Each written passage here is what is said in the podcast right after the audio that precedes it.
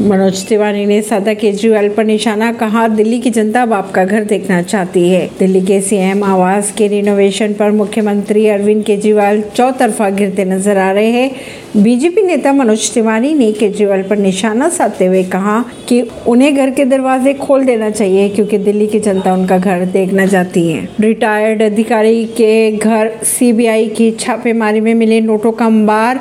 तीस करोड़ रुपए कैश हुआ बरामद। सीबीआई ने मंगलवार को देर रात तक पूर्व सीएमडी के घर से 20 करोड़ रुपए बरामद किए थे। अब तक उनके घर से 38 करोड़ रुपए रिकवर किए जा चुके हैं। इतना कैश बरामद होने के बाद सीबीआई ने पूर्व अधिकारी और उनके बेटे को गिरफ़्तार कर लिया। ऑनलाइन शॉपिंग में दस हज़ार से ज़्यादा कैश लेन देन पर रोक लगाने की की गई मांग है। हाईकोर्ट ने जारी किया नोटिस। ऐसी ही खबरों को जानने के लिए जुड़े रहिए जनता से रिश्ता पॉडकास्ट से। परमेश दिल्ली से